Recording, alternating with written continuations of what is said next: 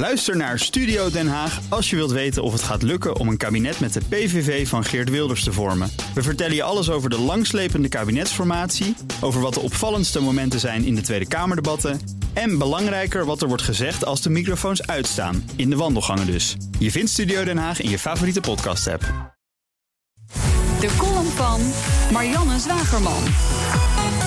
Vorige week maakte ik me boos over de NOS, die niet live ging naar de aanslag in Barcelona. Maar ik zat er helemaal naast. Het is juist heel goed dat de NOS niet live ging. Daar zouden andere nieuwsorganisaties een voorbeeld aan moeten nemen. Terrorismeprofessor Beatrice de Graaf vindt dat we maar eens moeten stoppen met aandacht besteden aan aanslagen. Een berichtje op pagina 3 van de krant is voldoende.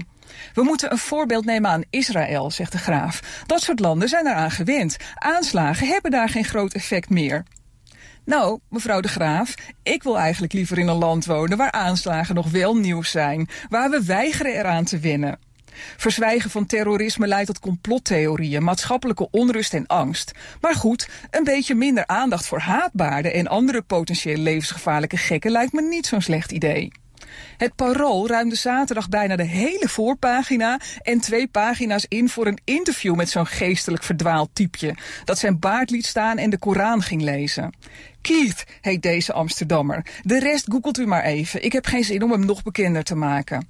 Hij is vernoemd naar Keith Richards door zijn aan kook verslaafde ouders typisch een voorbeeld van een verwaarloosd kind dat nu als volwassene nog altijd zo hard om aandacht moet schreeuwen dat hij zelfs een IS-verheerlijking aangrijpt om beroemd te worden.